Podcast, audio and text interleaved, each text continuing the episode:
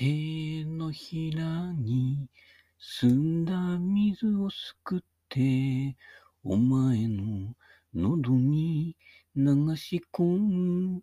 そんな不器用で強く優しいつながりはないものかってね、えー、ちょっと中村雅俊を真似たんですけど、真似で似てませんね。はい、えー、中村幾年月という感じですけれども、えー、ね、今ね、握手するのもはばかられるみたいなね、えー空気をね、えー、お上と庶民が醸し出しておりますけれどもね、生き物なんか、握手どころか、あの、関わり合うときは、必ず舐め合う。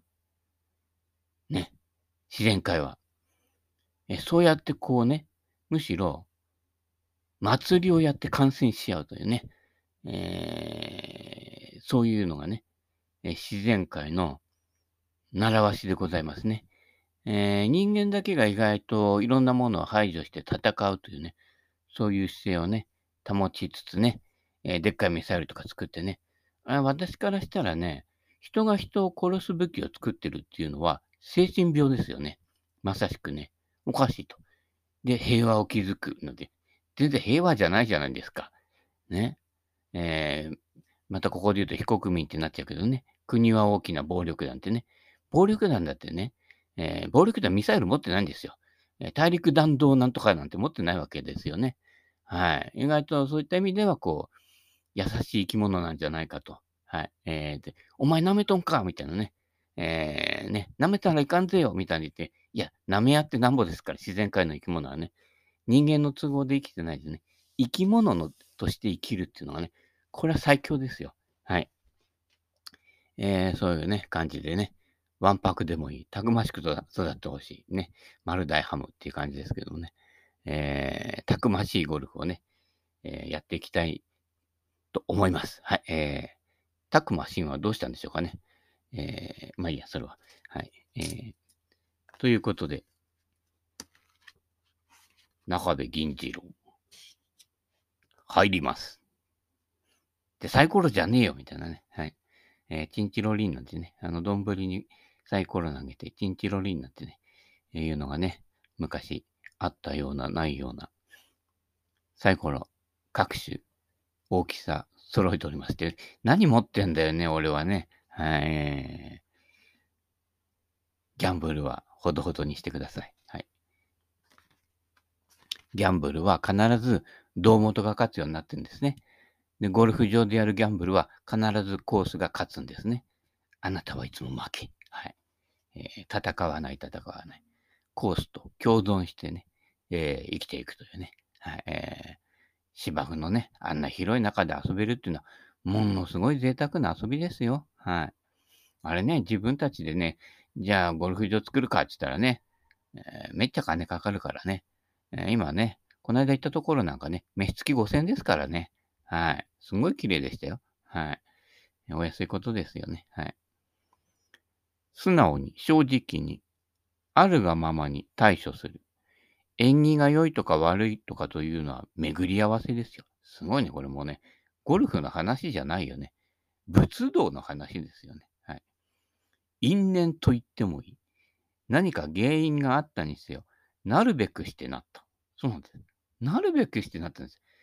あなたがなるべくしてやるようにしてなってるんですね。あ、右飛んじゃったって後ろから見ると必ず右向いてますよね。最近俺もだんだんあの飛ばなくなってきて、無意識のうちにこう引っ掛け玉を打とうとしてるのか、右を向つけ、右をね、向いちゃう傾向がね、あ動画とか見ててね、え自分で感じますね。あれちょっと右向いてんな、これな、みたいなね。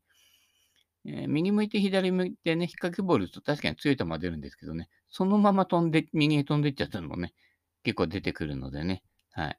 えー左を向いて右に打つとなるとね、結構あの、フォローサイドが結構広々してね、あの、綺麗に抜けるんですけどね、えー逆逆やるとうまくいくっていうやつですね。はい。リボット後に入ったのかも何かの縁です。ね、こんな風に捉えられるっていうのはね、やっぱそうすることによって心穏やかでいられるわけですよ。中部語録でね、弾は低いところに止まるんだ。っていうことですよね。そういうことですよね。当たり前ですよね。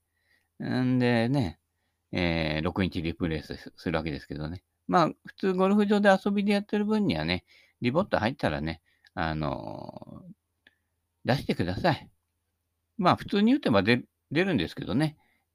球の赤道より下打てば、球っていうのは前飛んでいくんでね、あの、すごい打ち込んでね、手首痛めちゃうような人いますけれどもね、いやいやいや、あの、赤道より下にね、当たるようにね、えー、ハーフトップ打つんですよ。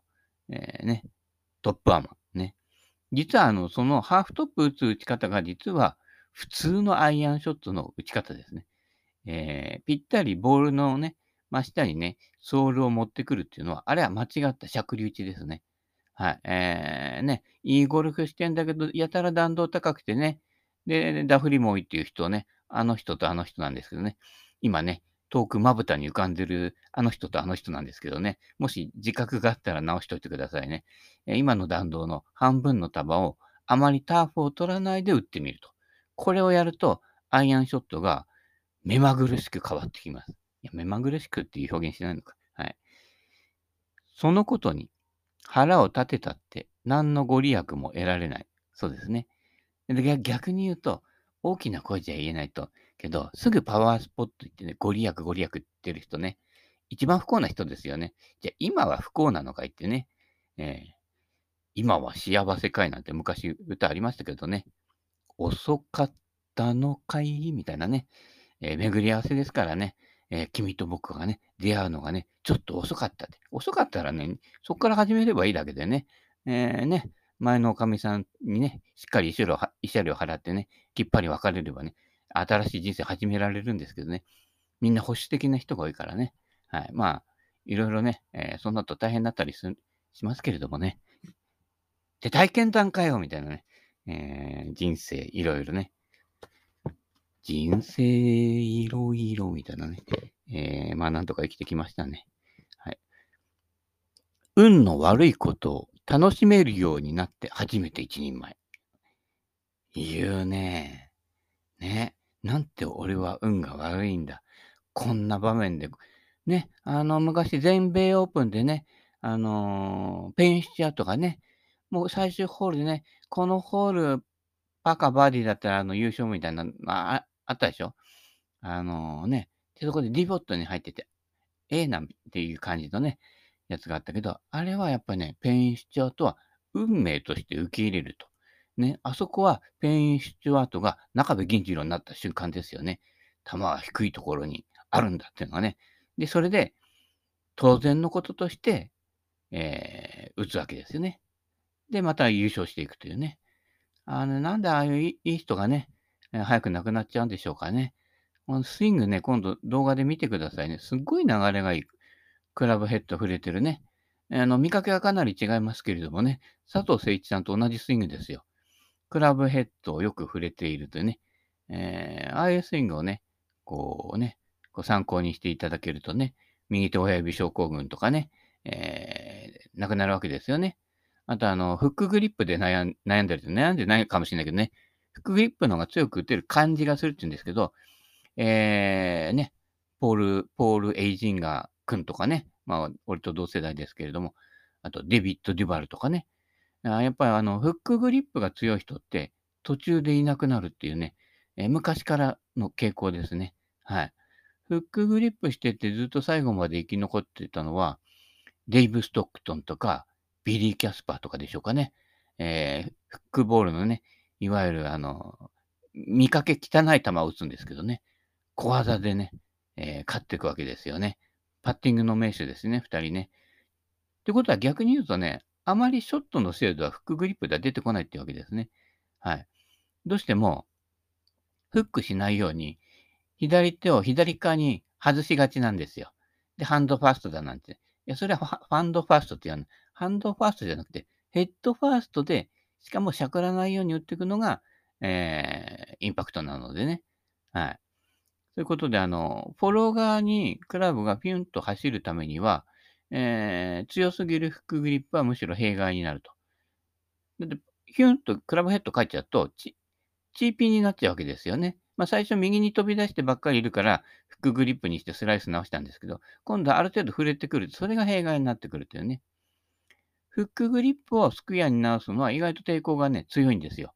まあ、中部さんもそれを直して、えー、中部銀次郎になれたわけですけれどもね。はい。あの、スクエアグリップをフックグリップにする分には意外とこう簡単にこう力が入りやすい、えー、体勢ですからね。でもそれって、あの自分の腕の様子を観察してみると、フックグリップにしていくと、同時に左肘が外に向いていくと。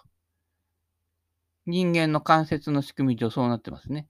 そうすると、いわゆる左肘引けスイングと同じことを実はやっているということですね。で、そうすると左肘引けちゃうので、まあ、尺流打ちになりやすいのでどうしてるかというと、左腕をピンと張っちゃうんですね。フックグリップで左腕をピンと張るから、なんとなく形の上では綺麗に見えるんですけれども、実はそれをちょっとこう、ね、自分の方に腕縮めてみてくださいね。左肘引きスイングになってますよね。アドレスってそういうことですね。ということは、フックグリップをスクエアグリップに直していくには、左肘を下に向ける形にすると。そうすると、自然と右、右手のひらというかね、左手の甲が目標を向き始めるでしょ。これが、あの、佐藤誠一アドレスなんですよ。はい。どちらかというと、ハンドレートな感じになってきますけどね。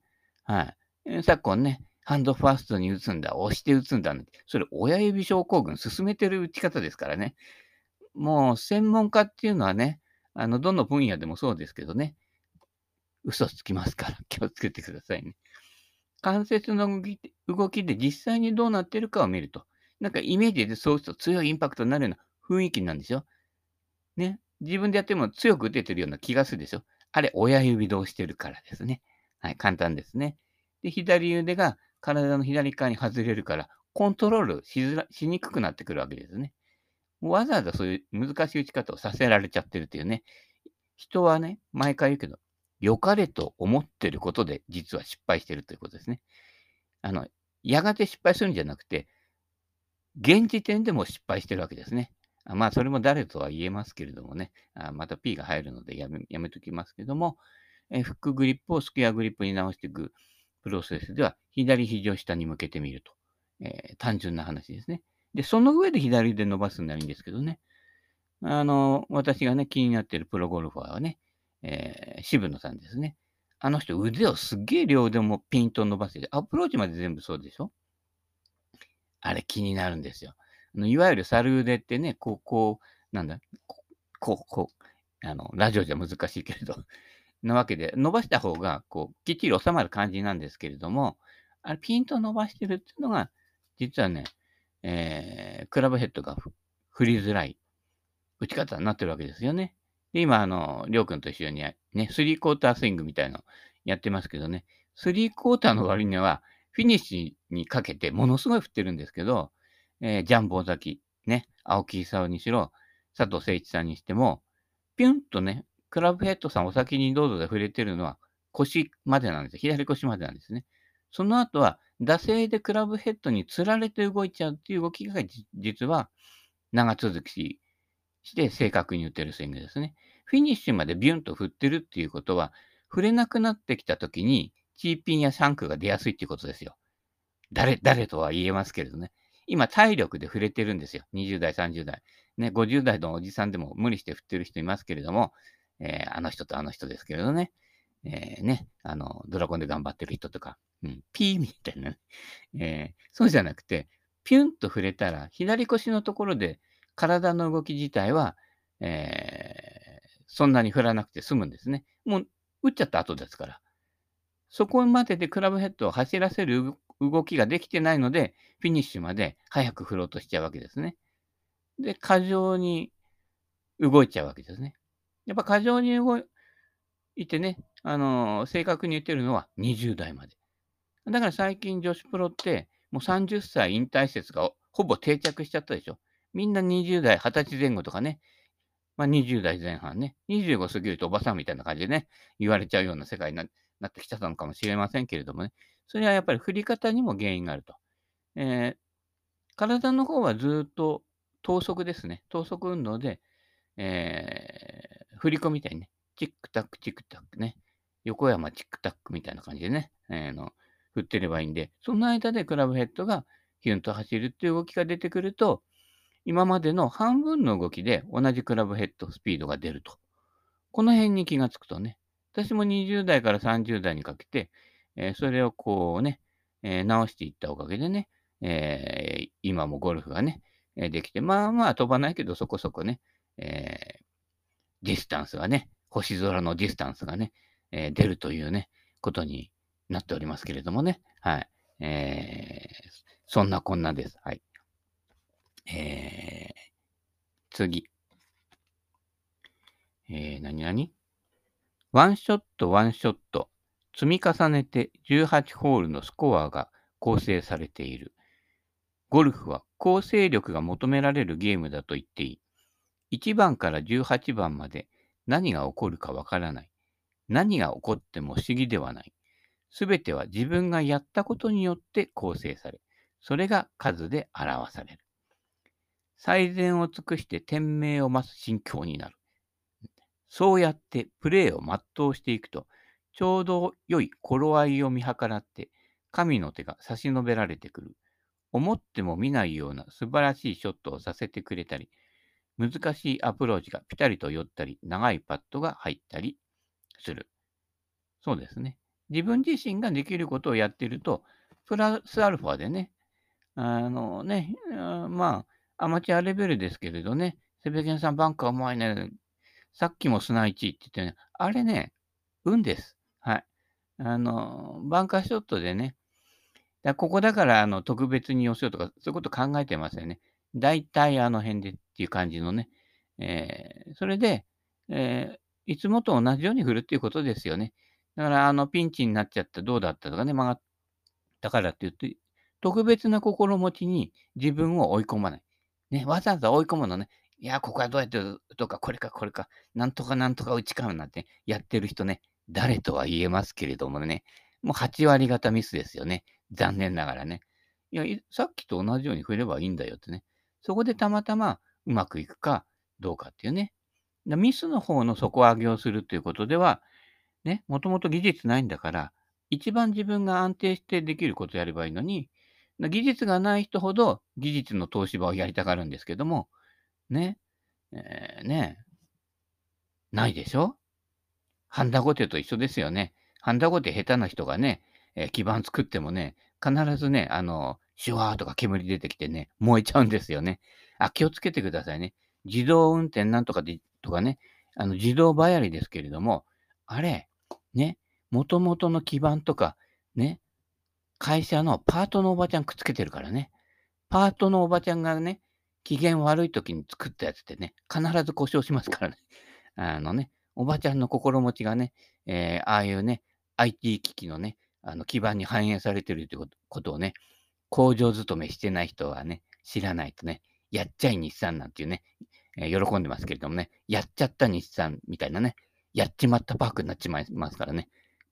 気をつけてくださいね。はい。えー、結構ね、全部がね、オートメーションできっちりやっててね、検査を全部やってるとは限らないんです。検査をその時ね、その時だけ抜けちゃうものも混ざるんです、必ず。はい。えー、全部が検査できっちり落として、えー、もう一回作り直すわけではありません。抜けちゃうんですね。それはまあ、あらゆるものでもそうなんです。食品業界でもそうなんですけれどもね、多少なんか混ざっちゃうのは必然性があるんですね。はい。えー、なので、えー、過度に機械を信用しないと。工場勤めで現場にいる人は知ってます。機械ってかなり結構壊れるもんだということですね。で、メンテが必ず必要だということですね。はい。そうなので、あまり自動化するのが進化だとは思わない方がいいですよ。まあ、もし分からなかったら、今からね、今のその大手企業を辞めてね、えー、現場の工場でね、働いてください。上の方でね、えー、経営戦略練ってるばかりじゃなくてね、その経営戦略で扱ってる商品とかね、それを作ってる現場の人のところで働かないと見えてこないものがいっぱいありますね。はい、現場のおつぼね派閥とかがね、激しいところはね、製品にもムラがあると。いうことです。気をつけてくださいね。えー、そういうのは、ね、セレブになってる人にはわからないとね。もう世の中ね、本当のセレブはね、アラブにいますみたいなね、えー、いうことなのでね、はい。えー、なんでしょうかね。はい。ショットとショットの間の過ごし方を大事にする。そういうことですね。はい。えー、そこのところを普通に過ごすっていうことですね。打ってる時間っていうのは短いんですよね。あってね、打っちゃうわけですからね。えその間ですよね。で、その間に打つ前にミスをしないように、その今だとね、常用カードでね、コロコロコロなんていくわけですけれども、その間に全体を見ておくっていうことですね。もう近くに行っちゃったら見えなくなるということなので、はい。えー、遠くから見とくと、ある程度全体像が見えると。えー、ね、現場に入っちゃうとね、あの、全体像を見失う方が多いわけで、あれなんて反対側に切れた。いや、全体がそっちに傾斜してるから、その小さな部分はフックラインに見えるけど、全体としてはスライスになってるんだよっていうのを見失ってると。なんで見失うかっていうと、もうね、常用カートに乗ってるときはね、もう自分のね、喋りに夢中になっちゃっててね、えあの現場を見てないというね、えー、常にね、事件は現場で起きるんだってね、はい、えー、いうことですからね、はい。一応ね、ちゃんとね、見るとこ見とかないとね、はい。現場に行ってジタバタするわけですね。はい。えー、そういうことです。はい。あと一個いく感謝する気持ちは一つの切り替えです。気持ちの切り替え。で、早く気持ちを切り替えられる人が悪循環を断ち切ることができる。ゴルフはこの断ち切りの早い人が早く上手になります。大体は気持ちを引きずったままホールを重ねていくことが多いですね。スコアにこだわってる人ほど意外と、チェっていうのがね、えー、心に残っちゃうわけですね。同じチェならチェ細になってね、もうぶん回してくださいよ。あれ、ぶん回してるようで違うんですね。打った後に踊ってるわけですね。打つ前に踊ってないわけですからね。あのそその辺をね、こう、見かけとね、えー、現実をね、あのごちゃ混ぜにして、しないでくださいね。インパクトまですっごいしっかり打ってますからね。あんでちょっと、ああ、左に行くな、みたいな感じでね、ジェスチャーするけどね。えー、あれね、NHK のジェスチャーと同じですからね。ちょっと置いといて、みたいなね、やるわけですからね。まあ、ああいうプロがね、どんどん出てきてほしいですけどね。今、優等生が増えましたね。はい。当たり障りのないね、インタビューで必ずね、そうですねっていう前置きが非常に多いんですね。そうですねっていい、いそうですね。毎回言ってるからいいよ、もう、みたいなね。えー、誰と誰って言えますけれどもね。で、ハンデを押したように同じ答えしか返ってこないというね。なんかもうちょっとね、あなた独自のね、味わいをお聞かせくださいっていうことですよね。同じ回みたいなね。えー、残念になっちゃいますからね。はい。それじゃね、アームストロング、オズマじゃないけどね、えー、野球ロボットなんですよね。お前は野球ロボットだね。ガーンなんてね。えー、で、最後、ガンで死んじゃうわけですけれどもね。やっぱ無理をしないと。自由にね、えー、振ってください。はい。えー、自由の反対は不自由ではありません。無自覚です。はい。感謝の心がスコアアップを表現してくれるね。うーん。あ、トップしちゃった。ミスしちゃったじゃないんですよね。この間のゴルフもそうだけどね。トップしちゃった。あれ乗っちゃったですよね。ありがとうですよね。えー、もうね、そういう時はね、アリスのね、えー、になった感じでね、ありがとうってね、言わなくちゃダメですよね。君の瞳はね、え、1万ボルトみたいな感じでね、感電するわいみたいなね、えー、いう話ですけどね。関東電気保安協会ね。大事ですよね。今ね、JESP とかなんとかいろいろね、横文字のね、会社も多い中ね、あの、関東電気保安協会のね、軽自動車見つけるとほっとしますよね。日本語で書けば、あ、何やってる会社なんてわかるけどね、ね、DNA なんてやってやったらね、お前遺伝子かいみたいなね、えー、感じでね、えなってしまいますからね。まあ、あの、そういうのもね、ゴルフボールでもそういうのありましたけどね。DDH ね。DDH ツアースペシャルなんて言うけどね。この間拾いましたけどね。今打ってみると結構硬いボールですね。はい。えー、あれね、DDH。どんどん入ると思ってね、えー、いい気分で使ってるとね、そのうちどんどん外すの DDH に変わっていくんですよね。えー、気をつけてくださいね。あれね、えー、漢字表記ね。はい。日本ゴルフ昭和化計画ね。あ、まあ、ゴルフはね、カタカナですけれどもね、えなるべくこう、漢字とかね、ひらがな使ってね、意味がすぐわかるようなやつね。そういうのにね、してだしていただけるとね、日本のね、えーわびさび、殿下、殿下じゃね、えー文化ね、伝統がね、えー継承されていくんじゃないかとね、思います。ということで、えー日本文化論をしたところで今日は終わりにしたいと思います。それではまたよろしく。